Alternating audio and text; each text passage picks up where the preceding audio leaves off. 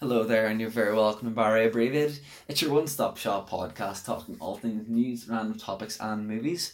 I hope you're keeping well. Uh, so, this week we're back talking Donald Walsh again. This is just going to be a direct continuation, so I'll just pick up on exactly where I left off last week. So, with that said, I'll just get straight into it. Um, uh, last week when we when I left off, uh, Donald was on the road to recovery, and from that he was getting stronger every day. And not long after that, Donald did get word that he was completely cancer free. However, there was one drawback to that, as Donald still had to complete another six months of chemo just to be sure that all his cancer cells had been killed off. And during them six months, Donald did have a few positive experiences, such as he got to go to the Meteor Music Awards and the U2, U2 concert in Croke Park. And I actually think I was at that concert that summer when I was on. I don't remember much about it, but I just remember being inc- incredibly noisy. Was like my clothes were literally vibrating from the sound, and we are like standing way back in the Davin stand. And um, Anyway, uh, as Donald was going through that spell of chemotherapy, he did reach his lowest weight of only four and a half stone, and he ended up needing a nasogastric tube. Like a nasogastric tube is basically a tube that goes into your nose and down into your stomach, and helps give the person their food and medicine. This did help him gain back some of his weight. Initially, Donald did feel as if he had failed himself needing the tube as he wanted to be able to do everything he could as like possibly by himself but with him constantly throwing up he just couldn't manage. And in hindsight he did realize that it was the right option at the end of the day. And as with most kids as they approach as most kids in Crumlin, they get approached by the Make Wish Foundation, and when Donald got his turn, he decided he would rather get something like uh, they could hold on to rather than just an experience like getting away to a foreign country. And what Donald wished for was a place that he could play his drums without annoying anybody. Because at the moment, at that moment in time, he was um, just playing in a small six by eight foot like garden shed at the very back. So um, they made some people at the Make a Wish Foundation. They set on creating this big shed kind of chill out area for him.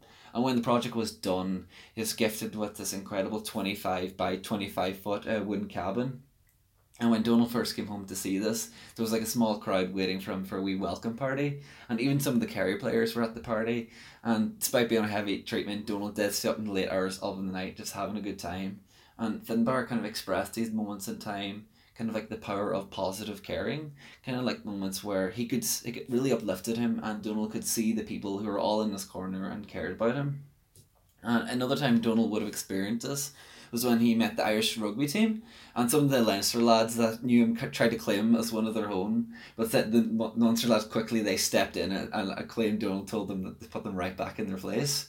And on that same day, um, Donald also got the chance to chat with Declan Kidney, and where he told them that his mum and brother also went through cancer and they fought it and they came out on the other side, and just told him that he could do the same. And I just think it's amazing how like so many people just gravitated towards him, just connected. It's, it's really amazing.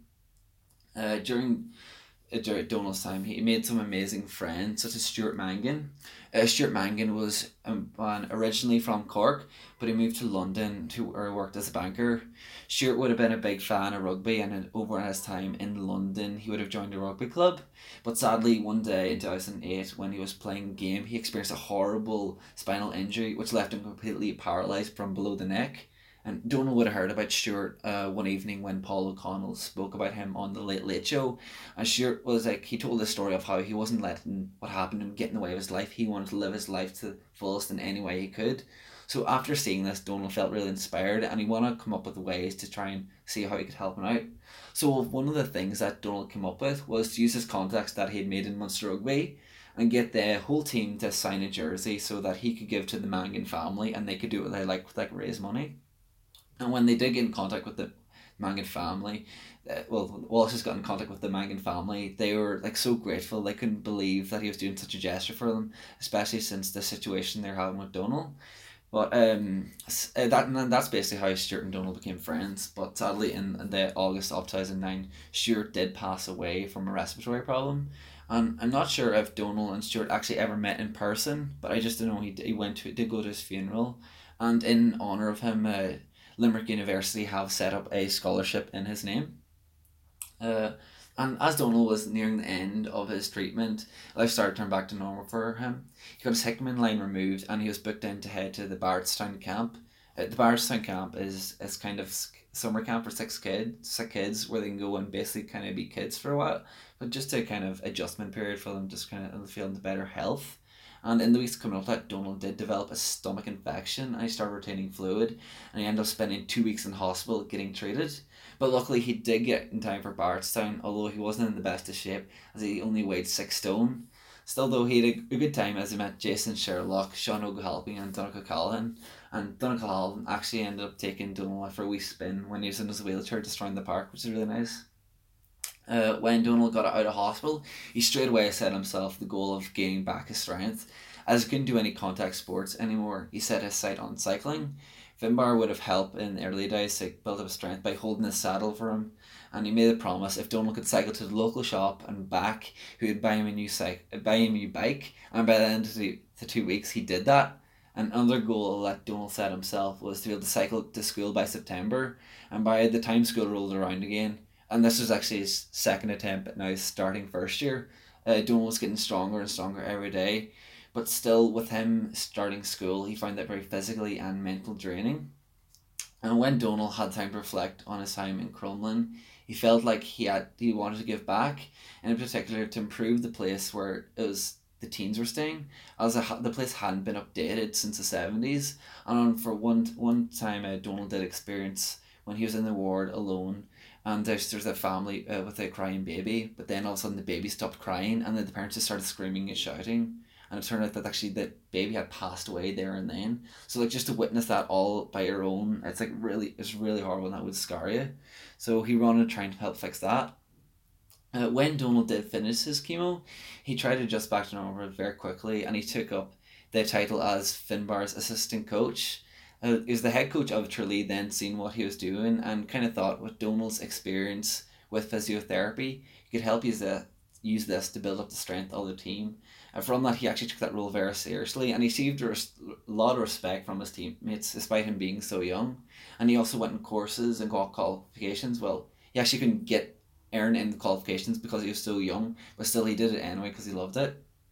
And Finbar, he kind of like to point out that Donald, he kind of had a very interesting approach to coaching, as he wasn't one for shouting or raising his voice.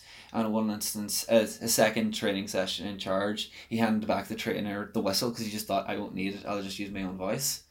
And fortunately, uh, life just went on normal for Fortunately, life just went on normal for a bit for Donald, and having cancer seemed to be just a part of his past.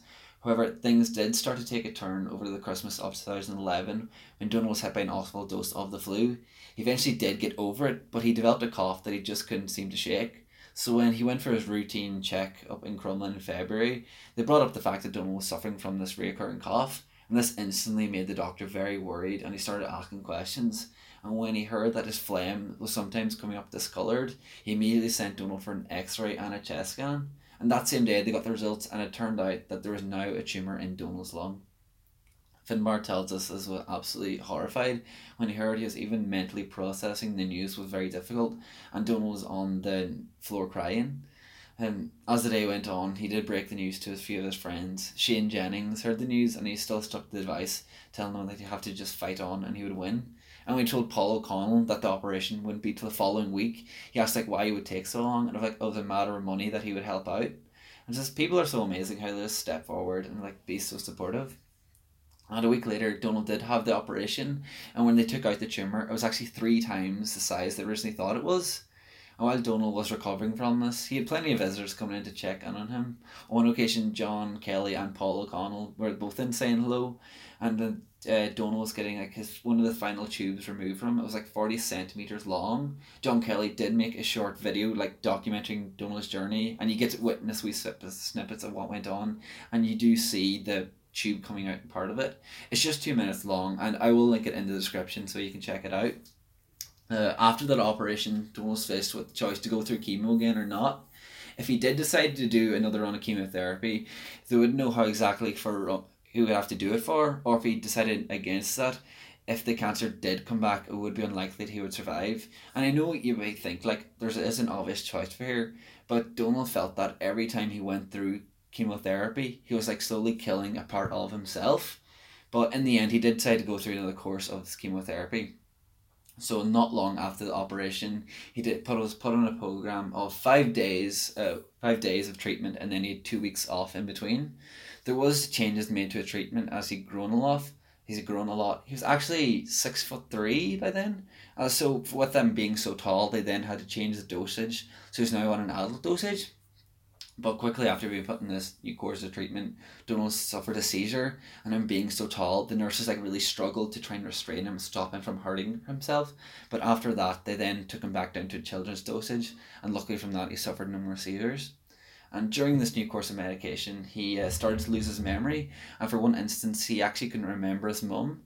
But um, luckily, they figured out then that was ifosfamide, I think it was called. Uh, Plus, his mum remembered the same thing happened to his her mum when she suffered from a steroid psychosis. So when they took him off it, luckily then all the memories had returned. When he was going through this, he still tried to stay sociable with his friends. And one night for the crack, they actually shaved off his hair because it was going to happen anyway. So thought, sure, why not have a bit of crack with it? When he was going through this spell of chemo, uh, he was also trying to study for the junior cert. And during that school year, one teacher did ask them to write about something that occurred in their lives. So Donald wrote about his battle with cancer, and the teacher was so impressed with the essay, he gave it out to all the classmates to read, and later on went on to be published in the CBS yearbook. I also believe it's on the Irish Independent page.